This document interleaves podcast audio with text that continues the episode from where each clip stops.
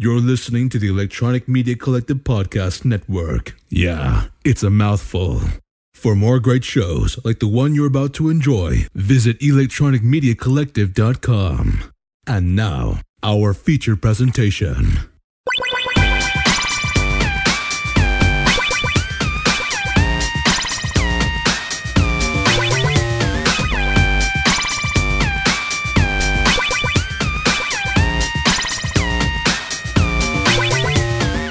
This is Randy. Welcome to the Grawlix Podcast. Today we're joined by a special guest, Dustin Smothers of the Pro Wrestling Iowa Podcast. Absolutely. It's a pleasure to be on the show for the first time, Randy. Thank you for having me. I am so ecti- excited to talk about Westworld. Yeah, yeah, I'm excited too. And it's having you on to talk about insert series here has been kind of something, you know, we've been dancing around for a while, but then you you finally got through Westworld and we're pretty pumped about it and um yeah, I'm glad I'm glad was you wanted to talk about it. It was just one of the best television experiences I've ever had, and I I don't know if I benefited or not from watching it all in one giant lump together over the course of three days, but it hooked me from the very first opening cue of the music, even of the show, the theme of Westworld. It's one of those shows that usually, if you watch on Netflix or Hulu, maybe you'll skip through the intro to it. I never did that. I love that song. It sets up the show perfectly, and their use of music, all the little hooks of Westworld. Is it the best show of all time? I'm nowhere near uh, boisterous enough to say that, but it's definitely the best show I watched in 2016. First first I'll lead with a spoiler warning. We're going to talk about everything, I think. Yes. I think we'll do full on spoilers. So if you have not watched Westworld, and Jesse, if you're listening to this in the future, this includes you. If you have not watched Westworld, do not listen to this episode. Just put this put this on the back burner. Uh, go watch Westworld and come back to it at a later time because it's if a you show. have Amazon, if you have Amazon Prime, you can get a free month of HBO Go. yeah, there you Do go. yourself a favor, do it. yeah, it's it's definitely a show. Like it's not fun to be spoiled on any show, but it's a show that benefits from not knowing where it's going for sure. Hmm There are definite spoilers that I think would detract from the show a little bit.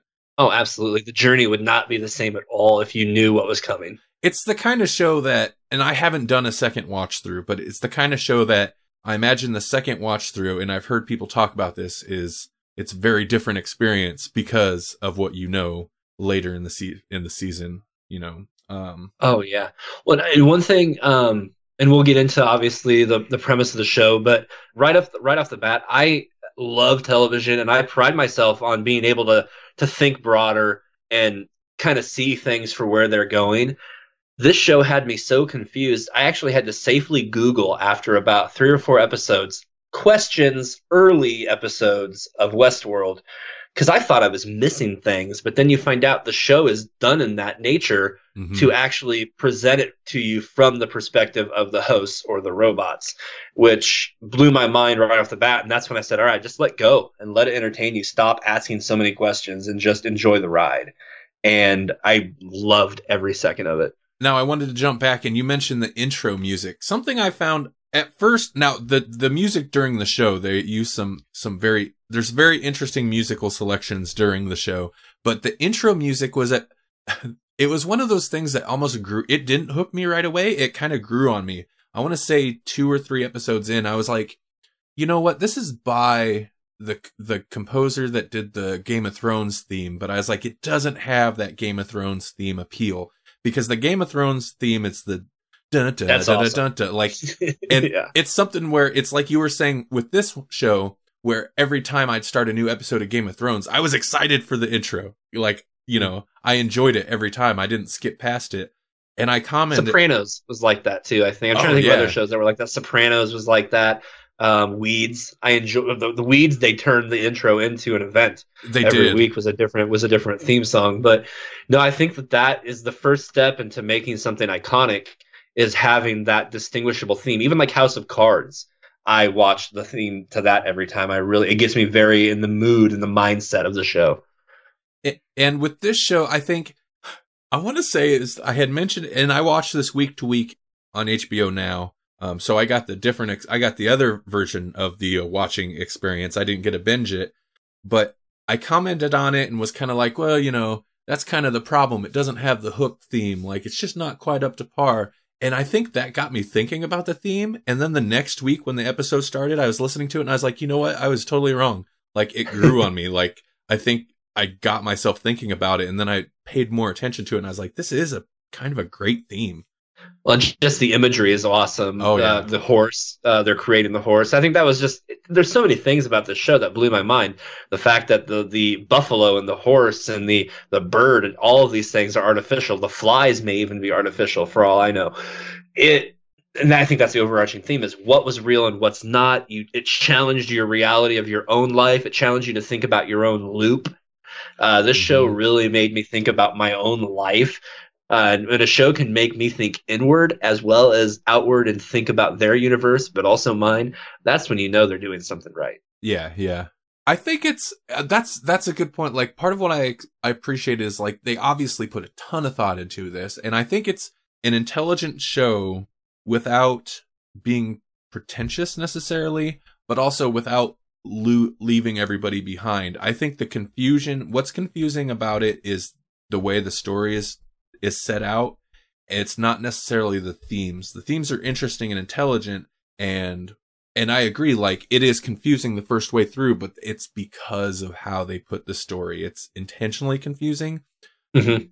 which I guess could be, I don't know. It just builds up to these, these Oh. twists that work so well. Like even the things that you kind of like question throughout the season where you're like, I don't know, where is this going? Or I don't know about this, or that doesn't make sense. Like it feels like a plot hole. When they finally bring it all together, like it makes all that stuff like, oh, yeah, exactly. it is so good. I think this was the best season of television HBO has put out since True Detective. Oh, For me. interesting, interesting. Okay. First season of True Detective was great. Second season was what made me cancel my HBO Now account. Oh, interesting. Yeah, I I fell off the second season like right away. First season, I agree though, was was amazing. Okay, so this started right when like all the new seasons of stuff started, The Flash and and Walking Dead and all that. And I found I was watching it. The nice thing about the HBO Now, I think it was HBO Now app we have, is um it goes on the app as soon as it like the the night it airs, so you don't have to you don't have to wait. And I found myself like so Sunday night every night we'd watch that, and then like Monday Tuesday roll around and there'd be like a new Flash, and I'd be like, kind of wish there was a new Westworld already. like it almost it everything else I was enjoying it almost like it was so good it almost knocked everything down a peg to where it took away my enjoyment of those a little bit. I was like, oh man. But Westworld is the show that will make you hate all other shows. Everything is good.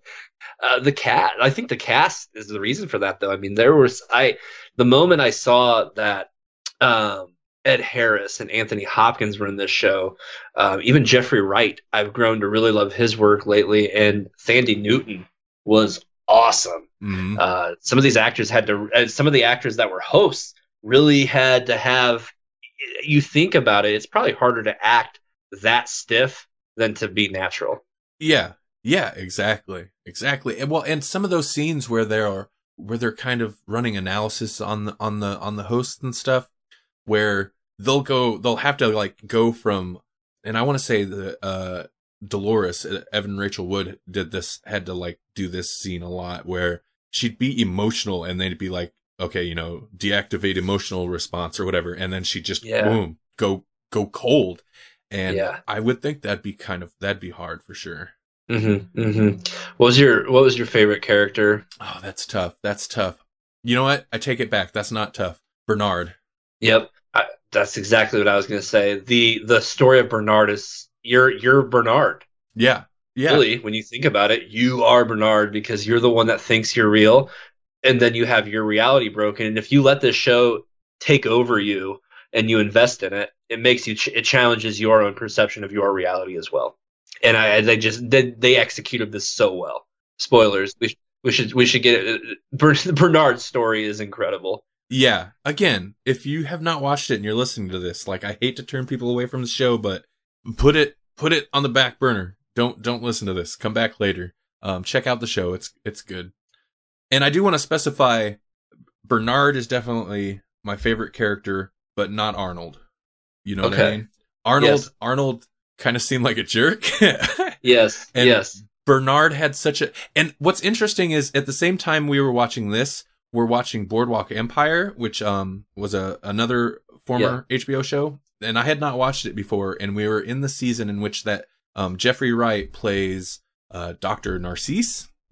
He's a character in Mhm. Boardwalk Empire, so we're watching both sh- both shows alternating, you know, at the same time. And I hated him in Boardwalk Empire. Did not like him. But then we'd watch this, and he's my favorite character because he's had such like a likable quality to him. So that's a testament to to Jeffrey Wright's acting right there. hmm The we I we've got to well uh, should we go through the show or should we just start talking about different things and just like theories and what do you, I mean I guess I don't want to hijack your show. I'm so excited. No, it's okay. Now I don't know, like we don't necessarily have to go episode by episode, but I do want to touch on the first episode because I mean, as okay for me coming to the show, and this will be it'll be interesting to get this take from you too. But for me coming to the show, I was a fan of the movie from the 70s. I think it's 73. I could be wrong, but the Westworld movie, um, written and directed by Michael Crichton. I seen that when I was very young. I don't remember how old, but um, it was just always a movie that I enjoyed. Uh, and I've seen it many times. So I was excited for the series. Once I heard, like, when I heard they were going to make a Westworld show, I was kind of like, uh, that could be interesting. And then I heard it was going to be HBO, and I was like, I'm on, I'm totally on board. and the little trailers, the little teasers they they put out, kind of like was very intriguing. Had me even more on board. I was like, obviously this is a little bit different, but it, it looks good. And so the first episode is kind of important as like obviously as a new viewer, but the pilot episode does some really interesting things because I think it right away they're sub they're subverting your expectations because it almost starts off as like more of the light-heart not more of the slightly light-hearted western where um there's this like love story you're following this guy you're like okay yeah like if if you're familiar with the movie at all you're like here's our human character going for his like vacation in Westworld and and you know he's got a little love story thing playing out but and then the man in black shows up and and so from my point of view in the original Westworld movie there's a I mean robots malfunction but there's a central robot who almost takes like a, the Terminator role in fact I, the, I want to say Westworld inspired the Terminator but he's he's a cowboy in black. It's Yul Brynner, and he's kind of like this central robot that hunts the main character down. So this show did this like brilliant thing of sub- subverting that because you've got the man in black. Also, I didn't know the cast going into this. Like Ed Harris shows up, and I was like, "What? What?" it's Ed Harris, and he's just evil. And you're like, "Okay, I see where this is going." And then it takes that really dark twist, and you're like, "Wait, the man in black is the human and this guy was a host yeah.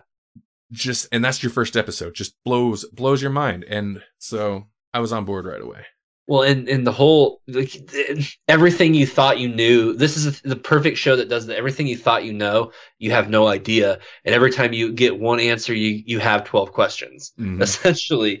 And the show presented so many ideas. The photograph, you think that that photograph is relatively new. Obviously, you find out later it is not. that photograph is 30 years old. There are so many moments in the show, and that, that first episode really sets the stage and plants your idea and your perception of what the universe is, and then they shatter that for nine episodes straight after that. switching the switching the main focus from the humans to the hosts i think was a brilliant move watching this like and then just thinking about video game npcs Mm-hmm. I was fascinated by that aspect, and that's definitely something that the writers and um, producers kind of took influence from. Uh, I want to say it's what's his name, Jonathan Fallout. Oh, Yeah, Johnson. Well, they said Fallout 4 was like their big inspiration for this.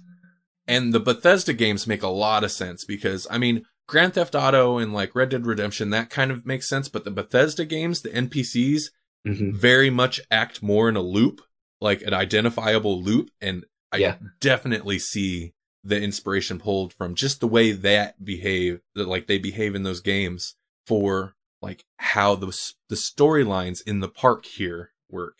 Yeah. Well, and and that's I think the really cool thing too is that when this show starts, you don't understand how the loops work, and so you're just constantly you're you're unsure if somebody's on their loop or if they're being pushed in a certain way, mm-hmm. what's real and what's not. I mean, even with the characters, you're never truly sure. At one point, you're given reason to not trust anymore if someone's a host or if someone's a guest or if someone is actually a human employee of uh, mm-hmm. the organization. It every episode, I felt like they they pushed you in one direction and then it ended up becoming they almost were playing cat and mouse with you uh, almost as far as the show and what what the true deep meaning was with it. And I just I love a show that challenges my expectations, and I think that's something severely lacking anymore. We've gotten used to the superhero genre of it being you know X character versus you know Y, and they do this, they do that, and it's it's a happy ending at the end. This with the sky beam. With, Don't forget the yeah, sky beam. the sky beam pointing up. This just it opened up so many questions, and I, I just I think it really is probably one of the best shows of the last decade. Which is saying something because it's there's stiff competition. Television is really good now, mm-hmm. and and not to say there's not bad television. Of course there are, there is, but television's been really good for a while, and uh, HBO man like definitely pushes the envelope. Like this raises the bar. It's kind of like what I was saying earlier, where it's like the other shows I was enjoying, I kind of got less enjoyment because it wasn't Westworld. Like it raises the bar. Mm-hmm. Well, I think it's, it's, I feel like it's universally praised right now. I don't know a whole lot of people who see it and don't like it. Um, I I watch a lot of, I read a lot of different things, and the only person I think I've seen totally be negative about it was uh, Josh Macuga from Collider.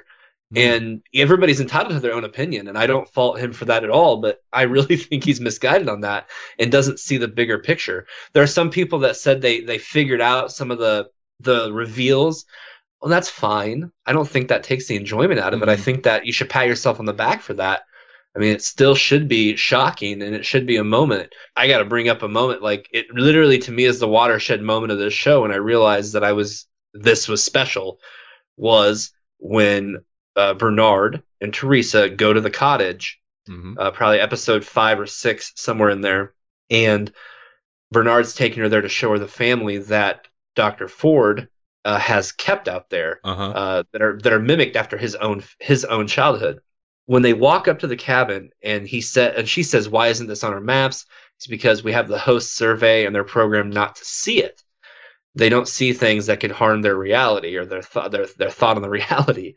And they walk into that cabin and she says what about behind this door? And bernard says what door? Yeah. I stood up. I stood up in my living room and i was just like no and i was like you know you've got to be kidding me and they go downstairs and they look at that paper the schematic essentially of him and he's like i don't see anything here and then they turn around and ford's there and it was just i've never been so unaware something was coming. I I loved it. I had okay, so I had suspected that's where they were going, but it's I I don't feel like that was like I don't feel like I guessed it and it was ruined. Like hearing you talk about it just now, I kind of got goosebumps again because it's it is such a good moment because even if you suspect, that's confirmation and it was done in such like a um such a cool way. this show you had to pay attention. Mm-hmm. there's v- many shows i can watch and do something on the computer do some editing do whatever i can do.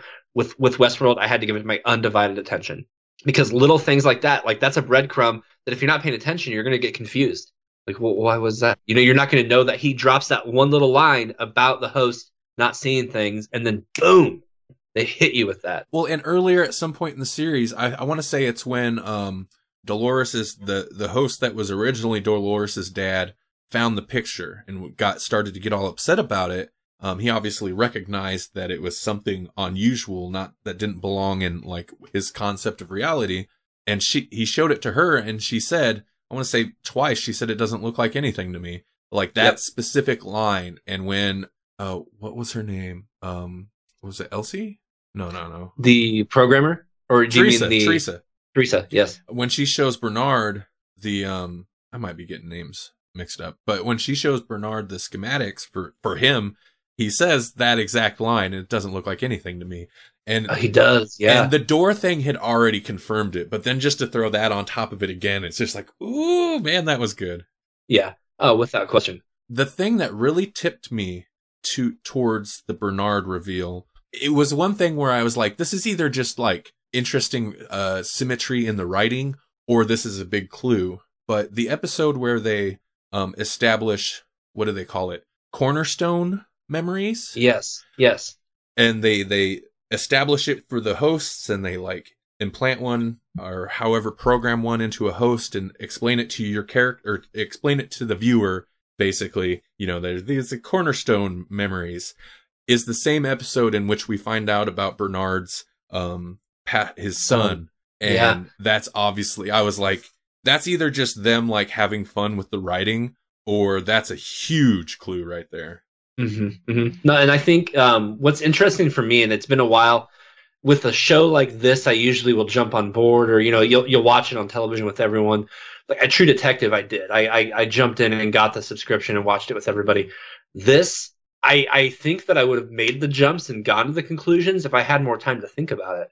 I just went bam, bam, bam through these episodes, and it was really interesting that that can really change the the way you enjoy a show because you have you know we we live in a culture where we discuss we're having we're on this podcast right now talking about it I, I love talking about it and I love listening to people talk about it um but we, we did I didn't have time to dissect it with everybody for an entire week you know and I, I it was interesting to do that with such a major show uh, like The Walking Dead it'd be really interesting to watch to me The Walking Dead in a vacuum and watch it in like a 10 hour span mm-hmm. and not have an entire week to talk with everybody you know about it. And I think that's uh, it's. It, I would love to see more uh, more comparison of how people view a show based on if they binge it or if they watch it live, because I think it does play into their enjoyment. I do know. Okay, so that's kind of interesting. Just a slight, I guess, a slight derailment. So you mentioned The Walking Dead. Now, for the most part, I've watched the whole series. Actually, I'm kind of behind this season. I'm way behind this season, but I've watched up to that point every season pretty much week to week. Mhm. And that's a show where if you don't catch it when it airs, you got to start tiptoeing around the internet to avoid spoilers. Yeah. But one of my coworkers recently has been binging through the past um the past what six seasons uh on his own like for the first time. So when I'm at when I'm at work I'll I'll be like, "So where are you at? What's happening?" and he'll be like, "Oh, this happened, this happened, you know, I'm I'm I'm here." And every time I'll be like, "Ooh, this thing's coming up. I can't tell him about it, but I'm excited to talk to him about it when he gets there." And then so mm-hmm. then the next time I talk to him, he'll be like, "Oh, this happened." I'll be like, "Okay." And then I'll be like, "Wait, so what about this happened? He's like, oh yeah, that happened like three days ago. And I was like, well, what about this? And he's like, oh, that, yeah, that I already got past that. And it's kind of interesting when he binges it, all the big moments that like really stick out to me. I- It almost feels like for him, he's just blows through it quick enough where I don't know if it, Sinks in and resonates. yeah, like I don't know if it's made, if those moments make as big of an impact when you binge it versus doing week to week. And I don't like doing week to week, but yeah, I just wonder if that has like, if, if that might be an effect, but it's a very good point. Well, and that could also speak then if that is the case, and maybe that's a predominant thing. Eh, I think that maybe just speaks to to how good Westworld is, and that its reveals and its moments are really psychological and really hit you. And I think that that's the resonation is is felt. And I think it's re- just. Did you think about eh, your life and just like the loop you're in, like I did, like, and it makes you really stop and go, "Wow, like I'm essentially a, a host. you start thinking about it. and that's what makes the show so interesting because these these concepts that can apply to the loop thing is a big one the more obvious on the surface and maybe i'm wrong. Maybe it just because i'm more i'll play i play more video games and stuff than some people. Maybe it seems more obvious is the the story loops that npcs in video games will be on. But then you dig deeper and you you look at it like you're looking at it where the loop of your life and it's true. Everybody's in their loops. You go to work you know you do have your daily routines uh zoom out a little bit. You have your weekly routines the things you have you do on the weekends. And so it's interesting to explore the idea in that way and that's part of what makes the show so good is there's it's not even just the loop idea it's it's like themes of consciousness itself and this and that and like it explores them explores these themes in ways that are um get you thinking about them from different angles. Well, and, and I think it's important to, I mean, this is something, and you know, like I, I talk to people about the show and I say this and they probably think I sound crazy. I just don't think people are paying enough attention. We're probably only 30 years away from, I believe, realistic Turing testing, passing AI. I think we'll do it. I think we'll accomplish it. And then what? So it really makes you think about the future too. It doesn't just make you think inward, but it makes you think outward too. And it really, not many shows can pull that off anymore. And I really, really appreciate it. And I can't wait to see what they do with the second season. Oh yeah. Obviously, there's so much more to talk about. Though. I mean, we talk about William, uh, the whole the fact that the show occurs in three different timelines and you don't even know that until like the seventh or eighth episode. I know. Like oh so the so the certain flashbacks are obvious, the very early park or before the Sure. park was open. But okay, and I feel a little foolish. I know I'm not the only one, but I want to say a large portion of people m- might have guessed this. But the the whole William um Man in Black thing, I did not I didn't see it coming. I no, me either. I didn't see it coming. I was totally blindsided by it. I was like, wait, what? Like it Yeah. changes, and that's one of those things where it's like that's a big twist to where after that happened, I immediately started thinking it's like I'm gonna have to rewatch this, and it's gonna be a totally different show. N- knowing that you're seeing uh, when every time now you'll know that when Bernard and Dolores are speaking, it's actually Arnold Mhm. and Dolores speaking. Mhm. Every time that William, when they're really in the thick of it, they you find out that that was 30 years earlier and that the man in black is William. And that moment when he picks up the hat and you're kind of watching it, you're like, where are they going with this? Oh my God. And he look, looks up and you're just, your mind explodes because it's such a, no other show can do something like that. They gave, they fed you something and made you think it was happening concurrently and then slap you across the face and say, no, it's 30 years apart. Like, and it's, you can do that because the hosts don't age. You forget about things like that. You think, you think about the fact the hosts are people. They act like people. And so then when you're reminded, no, they're just AI that's being manipulated by Anthony Hopkins. Who can I, did you feel this way?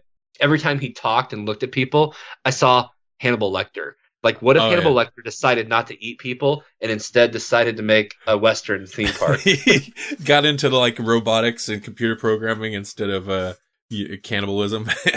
and exactly. Yeah, yeah, yeah. Again, like all I knew is like, you know, I knew the show was coming. I was excited for it, but I didn't do any other research into who was in it. So I didn't know Anthony Hopkins was in it or Ed Harris. What a Um, pleasant surprise. It was. It was. and I was kind of like, well, he's older. I wonder how much of a role he actually has in like he has a major role in it, obviously. And Absolutely. he's really good and he like chews up the scenery when he's in it. You know what I mean? Like Oh. Yeah. I mean, you find yourself watching it. You're just like, I want more Anthony Hopkins. And the fact that we we lose Anthony Hopkins at the end, which I think was one of the most brilliant, just blew your expectations about what he was doing. The fact that so when you watch a show, you'll see that the whole narrative of the show is ba- the narrative. That's a word that I'll never use the same way again. when I think I think of narrative. Um, when you find out that this whole new narrative that Robert Ford is planning is actually an uprising of the host against the guests, is literally you're just like what?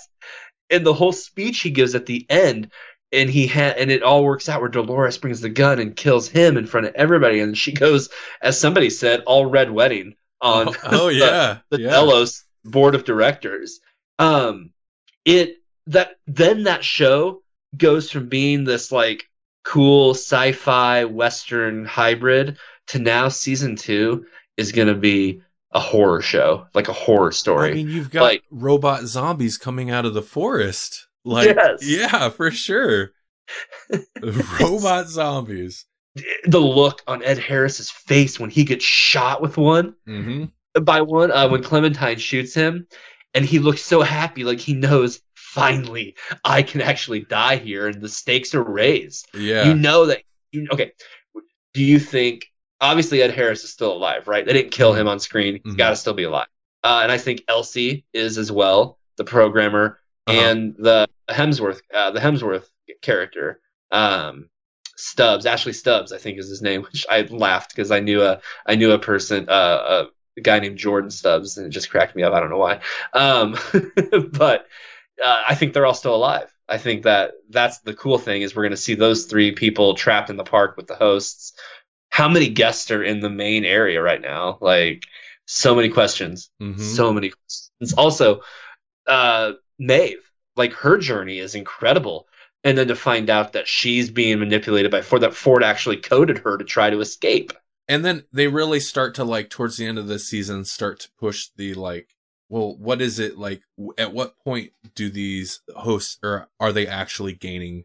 What's the? Is it consciousness? Is that the word? Um, Yeah, they're gaining. Um, like uh, yeah, yeah, consciousness. I think would be fine. Yeah, no, yeah, like that'd be it. actual uh yeah so that's kind of interesting to think about because uh what'd you say? Yeah maeve. It seems like she definitely has achieved consciousness way early. Um she's more Yeah. aware than any of them including dolores who's actually kind of a mess through most of it. Like her, her she- Yeah. she's real scrambled up. But when you get towards the towards the end where like you said it turns out she's still being like manipulated. She's still programmed to get to a certain point. At one point, Bernard's like even reading the stuff that she's supposed to do when she gets to the mainland, he says, and that's when she's like, you know, no, stop. Like I'm, I'm not being controlled. I'm, I'm in, you know, control of this. Mhm. Uh, she's still like playing out a plot line.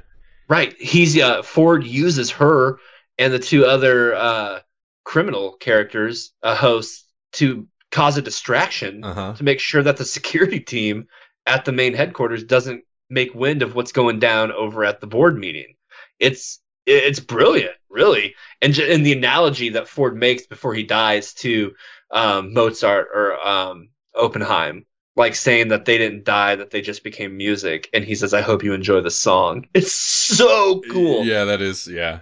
Not to not to even mention the amazing use of the of Shakespeare in so much of it, and the and the and the quote, "These violent delights have violent ends," is just such a awesome quote, and the way they use it to thread the entire season together. So when okay, so it definitely seems like Maeve's achieving consciousness is when she decides to get off the train.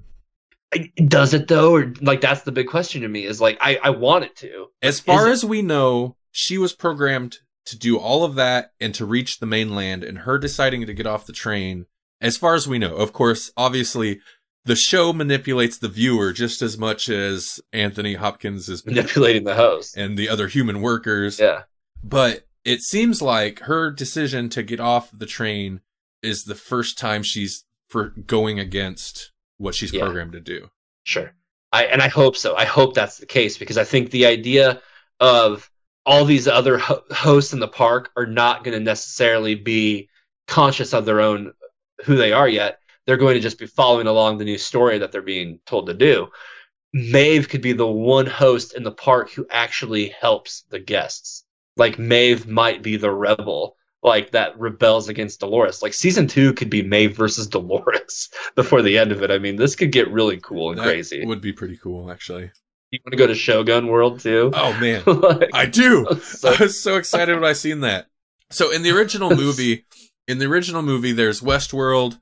There's also like Roman world and and some other some other world. So there's other themes. There was actually a sequel to the movie, which is not very good, called Future World, where it's like um, well, Future World, but uh, but I was so excited when they when they had like yeah, you go into that room and it's like they do have other themed worlds. That's that's awesome.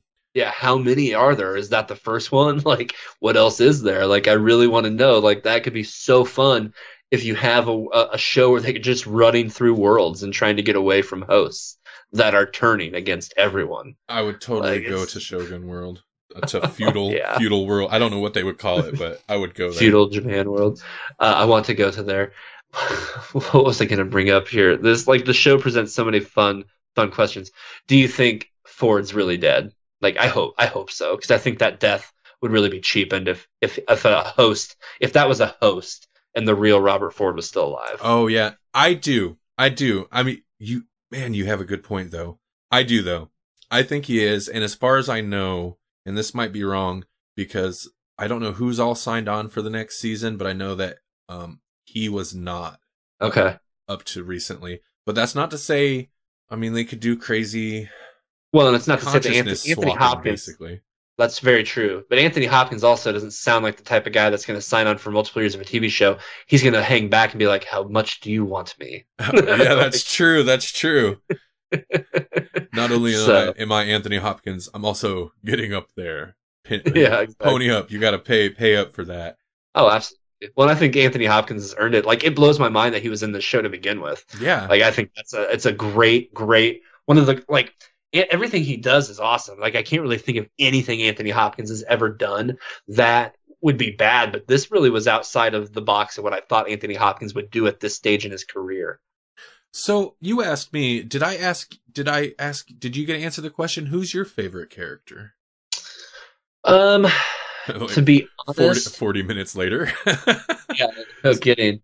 Uh, there's so many that are really that really stand out, but honestly, I really enjoyed Maeve.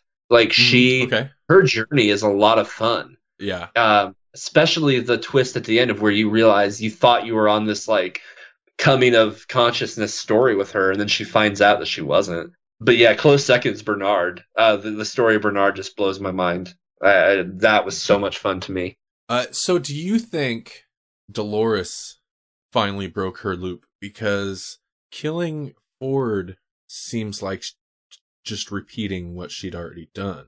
hmm I, I agree with you on that one. It makes me wonder because Dolores, I feel like one thing I want to point out how wild is it that this whole show really centers around Ford having to wait for 30 years for Dolores to snap again? Right? Wow. Long game. Yeah, like seriously, the longest con in the history. Like the crazy thing that makes that that keeps me up at night thinking about the show is essentially the fact that Robert Ford chooses the moment he opens the park that he's going to start working to destroy it. Is essentially why he won't leave, is because he knows he has to destroy this park and make sure that this doesn't happen. Like this is going to be his way of proving to the world that these AI uh, humanoid droid creatures do not need to be a part of our society. I think. I think that's what he's doing and letting them maybe just take over this place and live here. I don't know. Like who knows what his real theory is, but that's that's something I really I think about a lot is like what's the real purpose behind this last narrative? Is it to give the host this world for themselves or is it to try to show the, the guests and the humans that they're not they shouldn't be dabbling with being God? That's that's a good point. The show made me get really this show gets heavy. Like i told somebody like that like when you start thinking about all the little things associated with the show and what it means on a broad like a broad huge scale like it really is gets pretty heavy and it's it's it's fun to think about because eh, what happens when humans become god and can create life? Then you know what's what's left to conquer? Until we get conquered. You know if you believe western movies we're, we're never going to outlive the machines. Yeah. Yeah. I mean, well, and that's kind of, that's obviously the threat because, I mean, I, I want to say Maeve had a, a lot of good lines and dialogue relating to just like being better than us, like Mhm. by design and just our, our programming is the only thing keeping them from surpassing. The hu- and the hubris the hubris of thinking that humans could could stop this highly intelligent uh, machine Mhm. from developing their own consciousness and becoming far more intelligent than us is it, that's kind of the, it's it's funny it's kind of topical hubris with mankind right now. I think we're all experiencing it in one Yeah. way or the other right now if you think about it. But this show just i think that's why this show pushed boundaries and really made you think because the the real world is getting kind of dark and abysmal. And so you start thinking about the future. Well shoot the future might not be so be so good either. I want to also bring up a character that i really really really enjoyed uh, was felix the technician downstairs who got oh, yeah. essentially uh, blackmailed by maeve the entire time Yeah.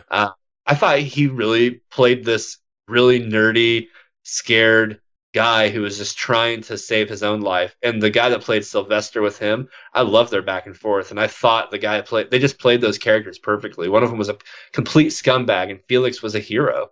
Like he, Felix was trying to help. Yeah, I agree. I liked him too. Okay, here we'll flip that. What about characters you didn't like? Not necessarily their per- their. I mean, I guess it could be oh, uh actors. Teddy. Teddy, right off the bat. Teddy was lame. I thought I just if I wanted to watch Cyclops run around and mope around the wet the West. you know, like there's something else he could have been in. I just don't know that I like James Marsden as an actor. I, I don't know that I think he. I don't know that he portrayed the the the character well. Um, and gosh, that's really about it though. The the only other actor I would say that I didn't care for. I'm not a fan of the guy who played young William. What is it? Something Simpson. Uh, Jimmy, Jimmy Simpson. Jimmy Simpson. He's okay. He just something about him just doesn't do it for me. I really enjoyed Logan. I'm curious to find out what happened to him. That's really about it. Everybody else was knocked it out of the park. That's that's so funny. Yeah, I I kind of I'm not a fan of Marsden or or Simpson, but I think the show made me like um both of them a bit better. Teddy, I was kind of relieved because it seems like he's going to be a main character. Not that he's not, like there's several main characters, but it seems like he's going to be a strong focus. You come into the park with him kind of in the Mhm. first episode. The first misdirect, I guess. And then after a certain point he gets shuffled to the side and he he has an important role but not necessarily a big role in the show Well, I think if you if you look at the way the character responds to uh Del- Deliot is what I'll call her, Del- Delor- Delor- Deloitte, Dolores Wyatt. The way he looks at her looks as if he is he knows that what she's about to do is wrong. He gives her this look where the, maybe the story next year will be that Teddy doesn't quite agree with Dolores. Um, it'll be interesting to see them react too. I mean, some of the, they mentioned that some of these characters are probably going to go insane because they're going to have their they're going to have their minds opened up. i really liked in the last episode the party scene when she's got she goes up on the stage with the gun i actually yeah i really like that he's standing there watching her do this again he looks so pained hmm I I did like that touch that he's really upset about it, and that's kind of an in- another interesting thing is like because they talk a lot about um, is it consciousness? I can't. I think it's consciousness, but um, when they actually become become, I want to say self aware, but like that's not true because I some of them are self aware before they're considered artificially like fully conscious. Like, what do you think about that that divide? Because for the most part, it seems like a lot of them are i don't know i would consider them living because they're experiencing things they're experiencing emotional things I think that they have to be. I mean, and that's the, that'll be. I think that's why this this idea and concept is so appealing to so many people, is that eventually you'd have to decide. Like, no, these these people deserve rights. They're thinking. They're they're behaving just like us. Their minds work like ours. Uh, if if this was true, and so they do deserve that same right. And uh, that's going to be the interesting concept here. Is that the hosts that want to kill the guests really aren't wrong. To them, these are gods you know that's one thing I really enjoyed was the theme with um, Hector Hector Esca- uh, Oh, yeah. He makes the comment several times like these gods are not that great. Like the the chick with all the tattoos says the same thing. So this idea being that humans were their gods and now they realize they're stronger than their gods. That's very primitive and very primal to to feel that way and have the ability to do something about it. And that's going to be a really cool topic to explore in the second season, I think. I uh, bef- before we before I forget, I was looking through the cast here, and I want to point out two people that I really enjoyed. Uh, first was Clifton Collins Jr. as Lawrence um, or El Lazo.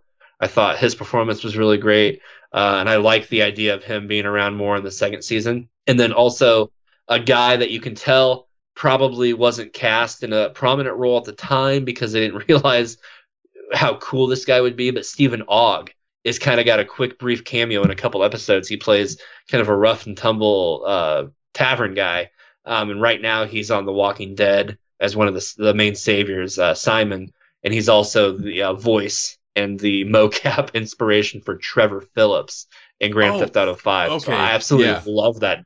I loved, I love Steven Ogg. So I'm hoping he has a bigger role in the next season because I think he'll be a slimy piece of crap host who's just the idea of the idea of Trevor from Grand Theft Auto being inside of Westworld delights me beyond no beyond all belief.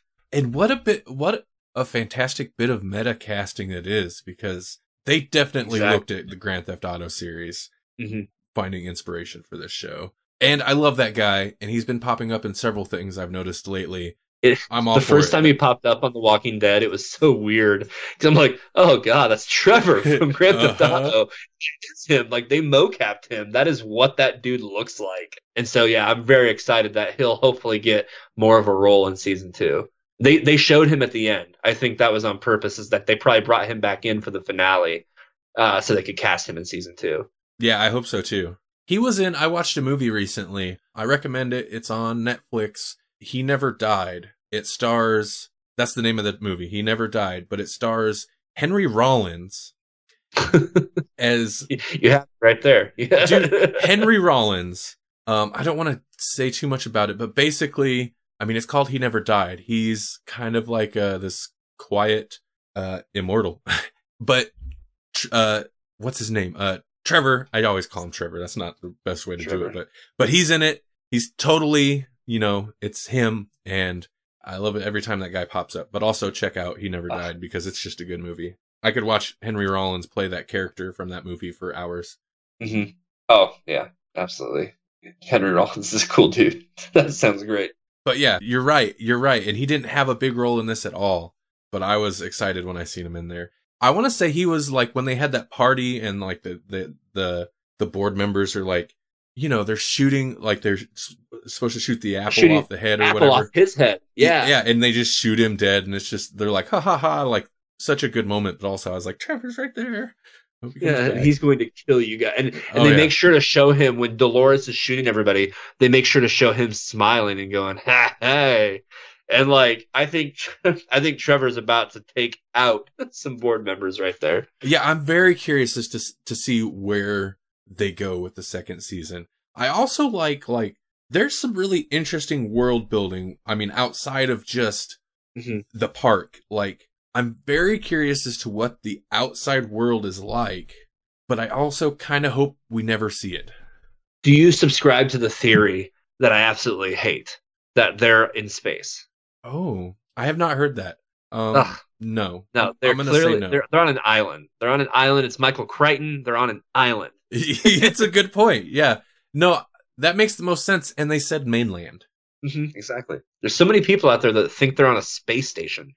That's why people have rotations off. I'm like, no, they have rotations off because they have to live in this park for four four months at a time. You know, like yeah, they're gonna rotate off. I love the idea too that some of the people who work there, like that, um, the guy who plays uh, Sizemore, the the narrative director who doesn't really have an opportunity to be a narrative director, he's just getting hammered at the pool all day because he's so frustrated. So the idea that there's some really soft individuals in the park too who Yeah. are really good. You know, this becomes Jurassic Park next season, essentially. And you know, no, no, uh, and no like disrespect in saying that. Like they're both amazing, amazing properties. But essentially, that's what we're looking at here. I mean, that was obviously a Michael Crichton. That's obviously a theme that he that fascinated him. He's you know Mhm. he Westworld and Jurassic Park are like his at this, This is point that- his two big huge properties that he he you know he had written. This is essentially the part in Jurassic Park when uh, Ian Malcolm looks at um, Richard Attenborough. I can't think of his character's name right now, uh, and says, "Yeah, but when Pirates of the Caribbean breaks down, the pirates don't eat the tourist." Well, dare I say, several years later, he's proven incorrect. That's so funny because it's been a little while since I watched the series. So for this episode for today, I watched some YouTube videos of like recaps and just to in various videos just to kind of jog my memory. One of them was like one of those like 50 things you didn't know about Westworld or whatever. Uh-huh. Apparently, uh, one of Michael Crichton's original, um, like inspirations, according to this random YouTube video. So who take it for what it is, you know, was it Pirates of the Caribbean? Oh, Or How meta. was it? everything coming full circle there. That would, that would make that would make sense. he's there and he's looking at these animatronic uh people the pirates or whatever and he's like that's the whole idea he's like well what if these robots like just started attacking us and Yeah. that's westworld that's like where he Yeah. got his thing so that's so funny to me a couple other little th- like speaking of things you didn't know uh things i watched after i watched the series and finished it obviously i went to straight to youtube and started watching reaction videos and, and theory breakdowns and things like that one of the things that really blew my mind and i can't wait to watch it i didn't even notice it was that the logo was different during william and logan's time in the park as compared to current timeline, and I didn't even catch that. Little things like the camera. Uh, somebody pointed out to me, and I can't wait to go back and check it out. That when the hosts were in their loop, it was a a steady cam, uh, a larger shot. But then when the hosts were off their loop, it was shot with a handy with a, a, a handheld camera. Really? Yeah, I did Oh. not notice that, but I want to, con- I, and I can't confirm that. So if that's not true, that's that's just somebody telling me that. But I'm going to go back and watch that for that exact purpose. Oh man, that's real interesting. I hope. Oh yeah, I, I like things. I I like things like that, and I hadn't caught that. So yeah, that'll make a rewatch very interesting. There was. I also didn't notice. I mean, I did notice the the Westworld logo change, but I just kind of wrote it off. It's like there were a couple things. I guess I felt a little bit like it doesn't look like anything to me, but um, there were a couple things that had to do with the big the big time jump between the two narratives, the two main narratives that I did notice, but I just kind of like shrugged off or just like, well, that's weird. For example, when Dolores gets stabbed when they're at that camp or whatever, and she's got machinery in her, and Uh-huh. earlier in the series they had talked about how the earlier um the earlier hosts were more robotic and he he uh Ford preferred that there was like an elegance and the only reason they're more like actual humans now is because it's cheaper to manufacture them that way but Dol- Mhm. Dolores that got stabbed and there was like machinery in there and I was like yeah, that's weird strange. but then Yeah, again yeah. also but I was kind of like well he did say she's like the oldest one in the park so maybe she actually still has some but Right. Well, and then you start thinking about because exactly because you're challenging yourself, going, but yeah, but wouldn't they just change her body eventually to repair? Because it would be easier and more cost effective. You know, so of course they probably do. yeah I'm sure if you cut Dolores open in the current timeline, she's made of of the you know biomechanical matter or whatever she's made of.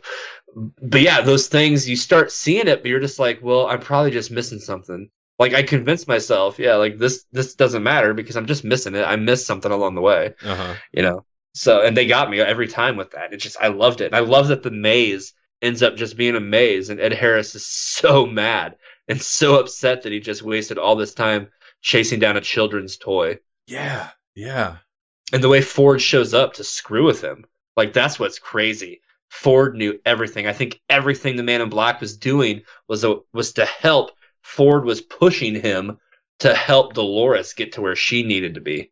Like it's so like you start thinking about was anybody doing anything on their own or was Ford manipulating everyone? everyone everybody and this is one thing you know the whole time where or at least I, I i knew the whole time where when when the lady from the board is like obviously conspiring against ford and they've got this plan they're gonna push him out the whole time i'm like he, they're not gonna like there's no way they're gonna succeed at that.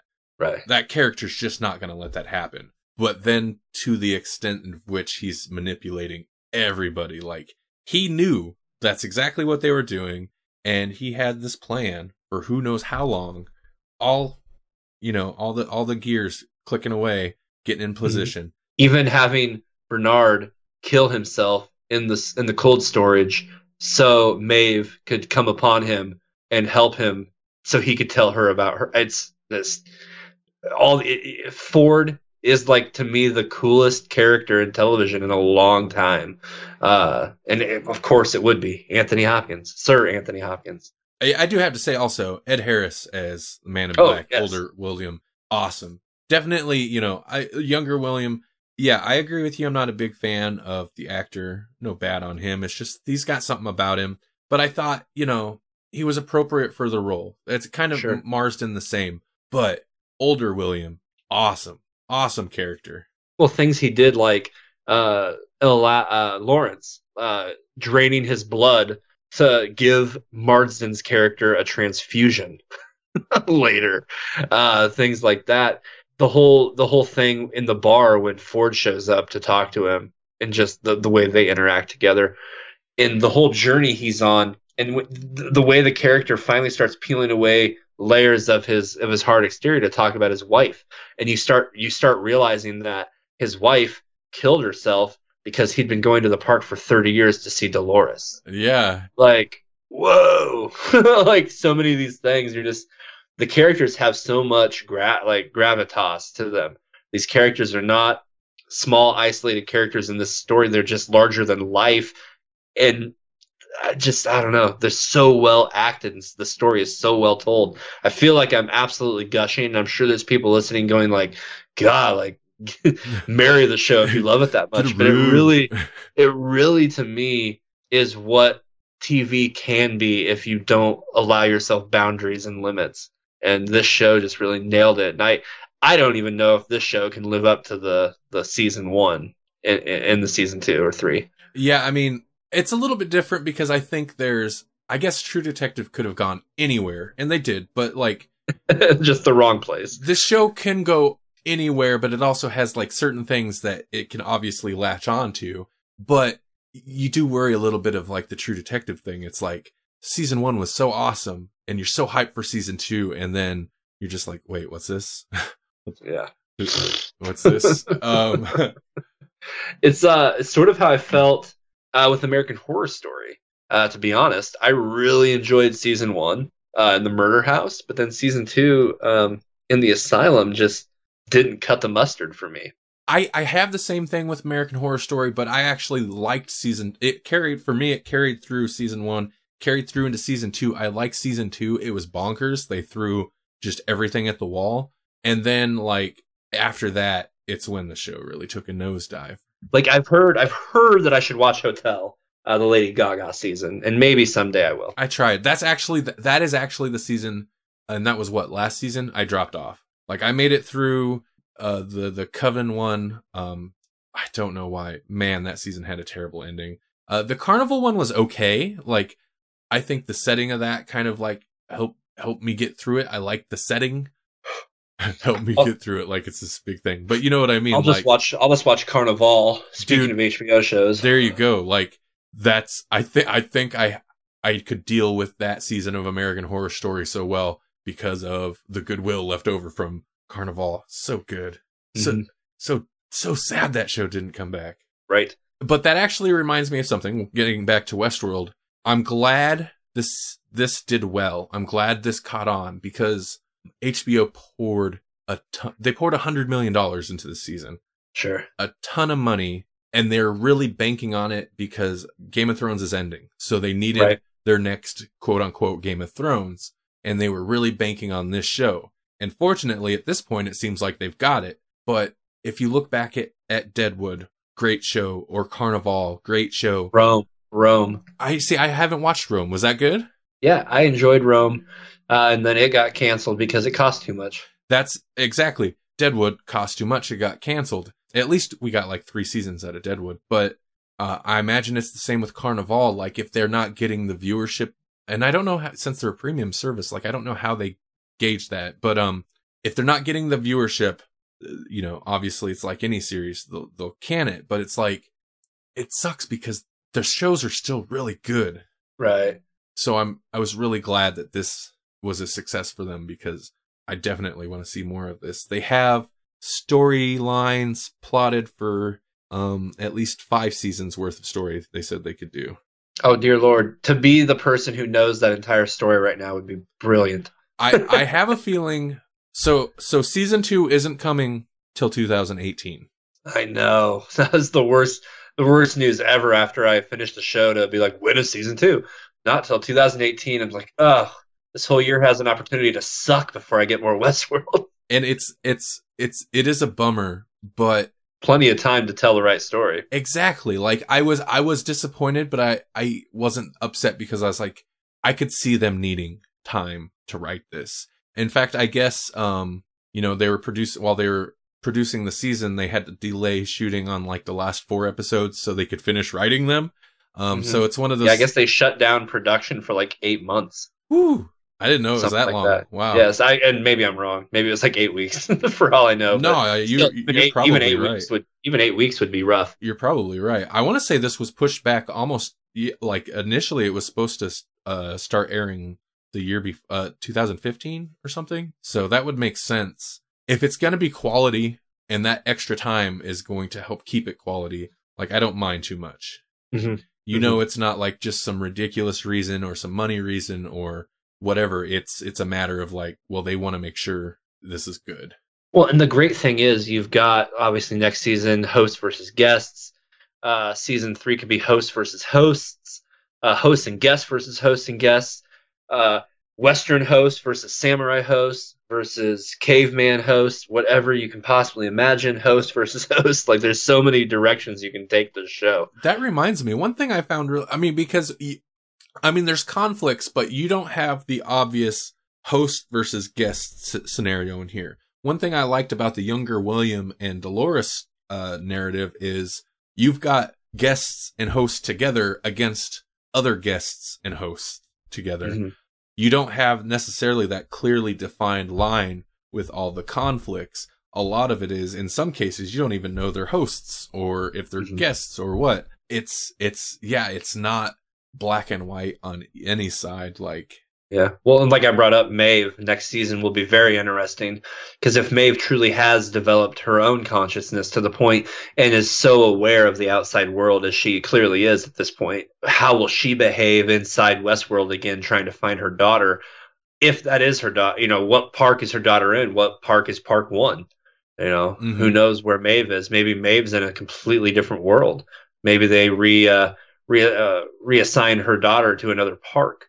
There's so many things they could do in this show and directions they could take it and it's uh it's very exciting. And i just like I said i hope they can maintain the momentum and maintain the same story and importance to detail that i think season one had plus have the, the good music. I think we glossed over it but uh, house of the rising sun radiohead i heard back to black by amy winehouse uh, so many contemporary songs uh, being played on the old timey uh, self-playing pianos in the in the bars and uh, watering holes. and just have, oh, just even just having the player piano there at all and having that itself like plays Start- into the theme. Well, and even the way the player piano uh, started your day, you knew when you heard that that song. I can't remember what song it is, but that was the start of a new day. Like somebody was starting their loop again. outside of the player piano, this is kind of the obvious first one that it's like in the the show's orchestral score itself, the reworking of uh Paint It Black Yeah. during that first big like the bank heist thing or Yep. whatever. Yes. It was I was like, what why? What is this? Um but it was it was it was good. It was so good.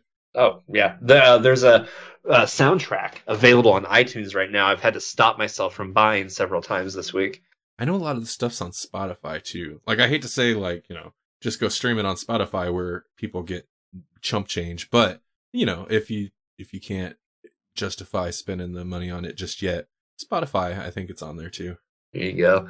Now I will not say it has the best theme of the year. That still goes to Stranger Things. The theme song to Stranger Oh, Things was, was the best. You're not gonna get any argument out of me there because that's right up my alley. Yeah. uh, we'll have season two of that to tide us over till we get season two of Westworld at least. hmm Uh, season two of Stranger Things coming out this summer, right? I I have a feeling it'll be more towards fall, but I could be wrong. I'm not sure. Actually, I'm sitting at a computer looking at a monitor. Let me look it up. I mean, it would be cool to have that around Halloween time. I'd be okay with that. They can put whatever money they would have put into a season two of the OA into season two of Stranger Things. so I'm intrigued by OA. OA, one thing I really like is that it's weird. They're doing different things, and I like that Netflix. I mean, even when even when they do the superhero stuff, they go on a limb and do it in a strange way. I like that they are willing to produce kind of off the wall uh, a series. Like even Stranger Things, even though like to us it may seem like a no brainer. Like of course this is going to be good, but right, right. even Stranger Things is something that every like they I think they had been HBO passed on it, right? yeah they had been shopping it around to like every network they could, and everybody passed on it because they're like you know several reasons I'm I'm I'm sure, but you know that maybe the setting, but I guess a big thing was like it's a show about kids, but that it's not for kids, and they're like, well, I mean, you know, yeah. And that alone, such a weird thing, is was a big sticking point. So I don't know. Even Stranger Things is kind of a gamble, even though it seems. Yeah. Oh, without a doubt. And I read that same stuff, but I they failed to believe in the power of the member berries with Stranger Things, and that's the the brilliance of Stranger Things is it hits you in all the member berries while also giving you an original story. Mm-hmm. And I think that oh, oh, I remember. I remember Dungeons and Dragons. Oh yeah, I remember. but no, I mean Stranger Things really, and that's uh, to me. uh, You bring up a really good point about Netflix, and I think HBO is starting to realize that in a way. You can take a gamble because people are going to watch your shows regardless. You've kind of got carte blanche with me, where you put out something on Netflix that looks even the remote, even slightly entertaining. I'm going to watch it. Well, that that documentary series about the the criminal that was Oh, on Yeah. year, uh, to, to making a murderer. Man, I was hooked. That was the first time I've ever been hooked on a reality based docu docu series like that. Like I'll watch those and I'll watch like one every once in a while and I'll enjoy it, but never binge watch. And I binge watch Making a Murderer. So Netflix has my goodwill uh, for sure, especially with all the Netflix stuff. Uh, so I'm curious what uh, 2017 will hold as we get Iron Fist and uh, the Defenders late in the year, I believe. Uh, so as of December, a couple of articles, all they say is probably summer 2017. So you're right. Okay. Definitely se- 2017, probably summer is what I keep saying, seeing. Oh, here's something more recent. What to look forward to in 2017 on Netflix? Better Call Saul season three. Okay. Did Netflix? I never got it. I never got into that. I I watched have a- yet to watch it. an episode or two, that. um, and then I just fell off. Is that going? Ex- is that becoming a Netflix original, or are they just picking it up? I don't know. Um, Iron Fist. Iron Fist is. In- I'm very curious about because he has had. He's like hasn't appeared in any of the shows. Like Yeah. they didn't do the usual. Like everybody's pretty much springboarded. I mean, I guess maybe not Jessica Jones, but Jessica Jones had a lot of characters or a couple From Daredevil. From Daredevil. Yeah. and then Luke Cage was a big character in Jessica Jones and Jessica Jones. springboarded that. But but this guy, although I have a feeling we'll get a lot of characters in Iron Fist that have been in Right. the other things. I know Carrie Ann Moss is signed on for Iron Fist. She's in it. Uh, uh, um, Hogarth. Um, I can't think of her character's first name. Um, but she's in it. I'm very, very excited for Iron Fist because it will, I feel, be a very original tale. We're, we're going to get some very outside the box uh, action for a, a TV show, especially for a comic book TV show. But I'm also, we talked a lot about music. I just got to point out the soundtrack for Luke Cage was literally the, the I'm going to sound, I'm going to sound lame when I say this, but it was the, the use of the term, it was lit, I think would be appropriate. oh man, Luke Cage. I have watched that one twice already. hmm I loved it. I want to say, and not to start us a whole other conversation, because we should probably wrap this here pretty soon, but we got to do some Luke Cage talk sometime. I think Jesse just finished it, like on Christmas. So, Absolutely. I'm way down. no, the the music though, to point out, uh, they they use music in such a powerful way. Like some of those scenes were very, very much the reason that show is so good is because of the musical choices. And I want to thank that show for uh, turning me on to the rapper Jidenna.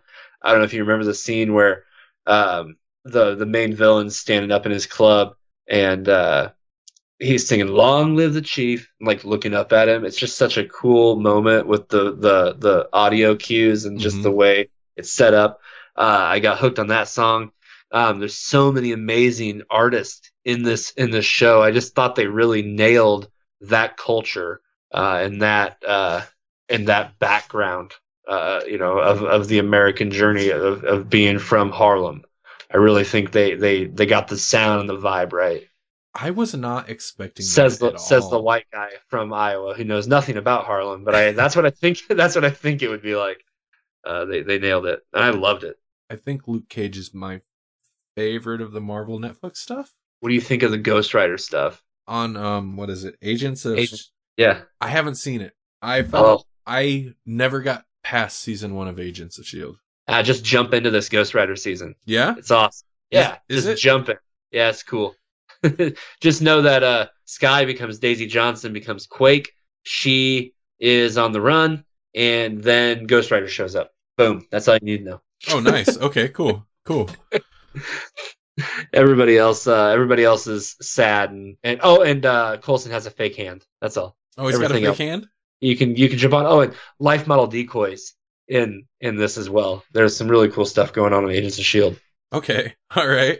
I highly recommend just jumping in this season if you have any questions feel free to message me and i can explain whatever you're you're asking there's there may be some things that you'll be like, wait, what? And I can fill those gaps in because this season has been phenomenal. That's my recommendation. You came to listen to me talk about Westworld, but I'm telling you, go watch the Ghost Rider season so far of Agents of Shield. It's been great.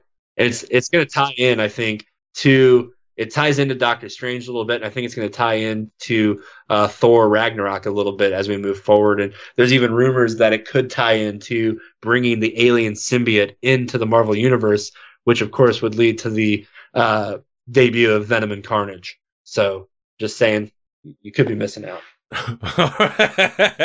All right, I'm sold, man. Yeah, I'll check it out. I'll check it out.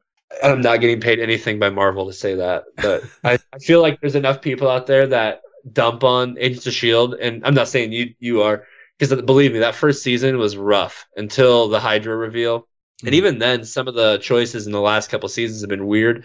But I've I've kept it up because I'm such a fan of the Marvel Cinematic Universe, and right now this show is taking a taking a 180, and it's it's totally a show worthy of being a part of that universe right now. Also, I don't want to get canceled, so that's probably why I'm campaigning for it right now. I'm I'm a little I'm people must have been sticking with it. I'm a little surprised it hasn't yet. Not to jinx it, but I'm I'm what season are they on then?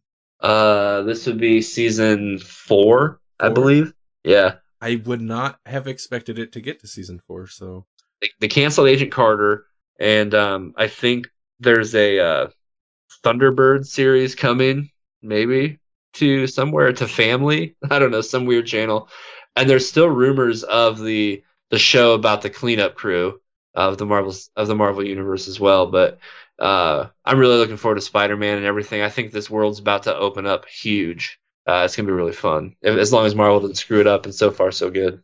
All right. Well, I think we could keep talking forever. So I appreciate you jumping on here to talk to me about the talk to me about this stuff. I appreciate you letting me. I knew that we would have a really good conversation. I I I remember you telling me to watch it, and so I the moment I was done, I got a hold of you. I gosh, it was so good. Thank you for the recommendation. Oh yeah, well you know yeah we had talked about it, and at one point I'd seen you uh, post you know is it worth getting HBO Now to check this out? And then the other day, um, just well as of recording this, I think this will go up a little bit later, but as of recording this, just the other day you must have finished it. I literally was like looking at one of your tweets. You did the Shakespeare quote from Westworld. Um, you quoted Westworld quoting Shakespeare.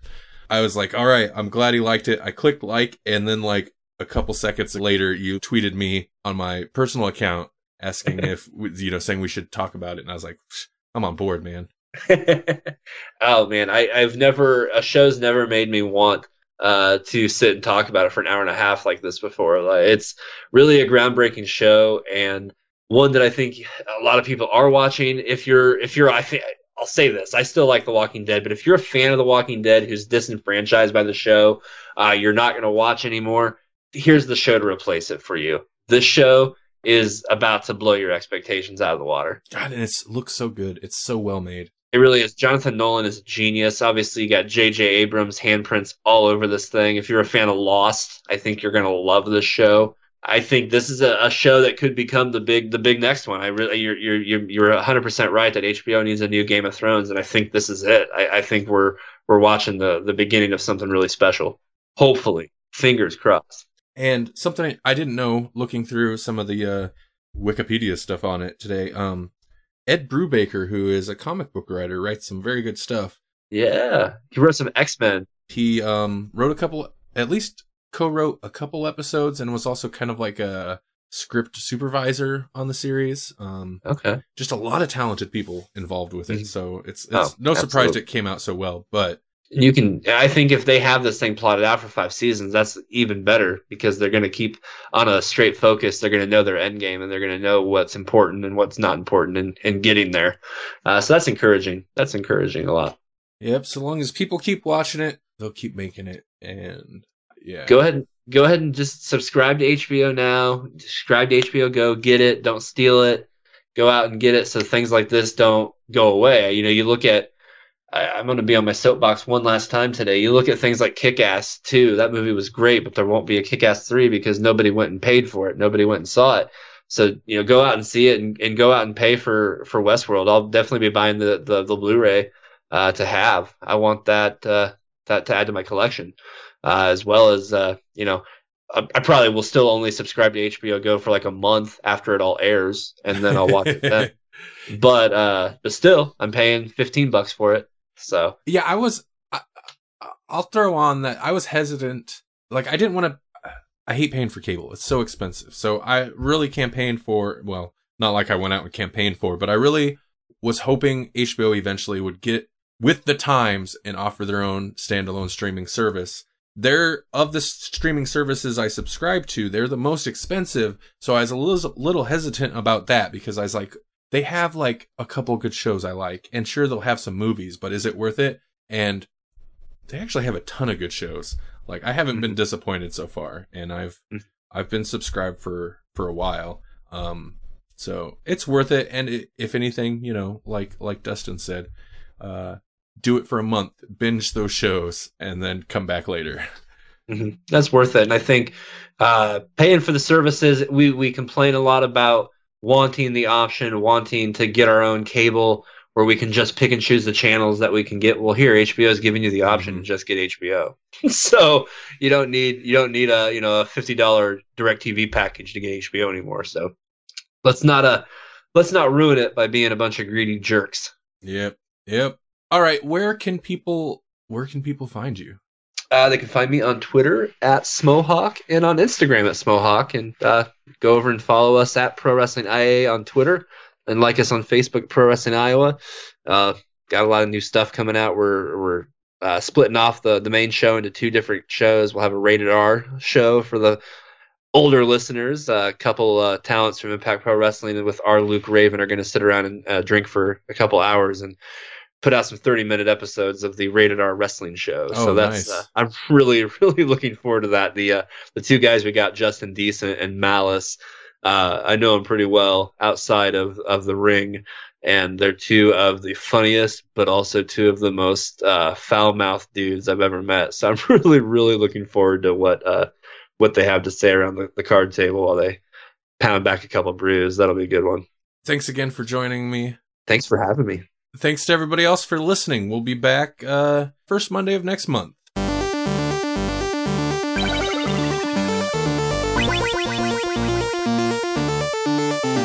Thank you for listening to the Grawlix Podcast. The Grawlix Podcast is a production of the Electronic Media Collective and Vorpal Arrow Studios.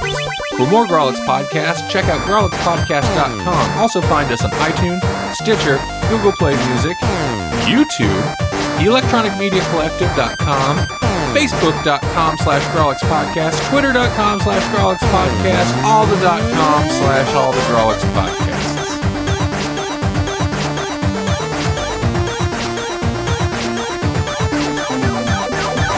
Here we go. Hold- Hold on. P- post post credits. Uh, uh, Dustin just uh, pointed out sentient. Totally the word Sentient. We were missing. Consciousness. A word- Uh, a word that should have a, a sentient should have been probably the most used word on this podcast. I don't think either of us at any point said the word sentient. Nope.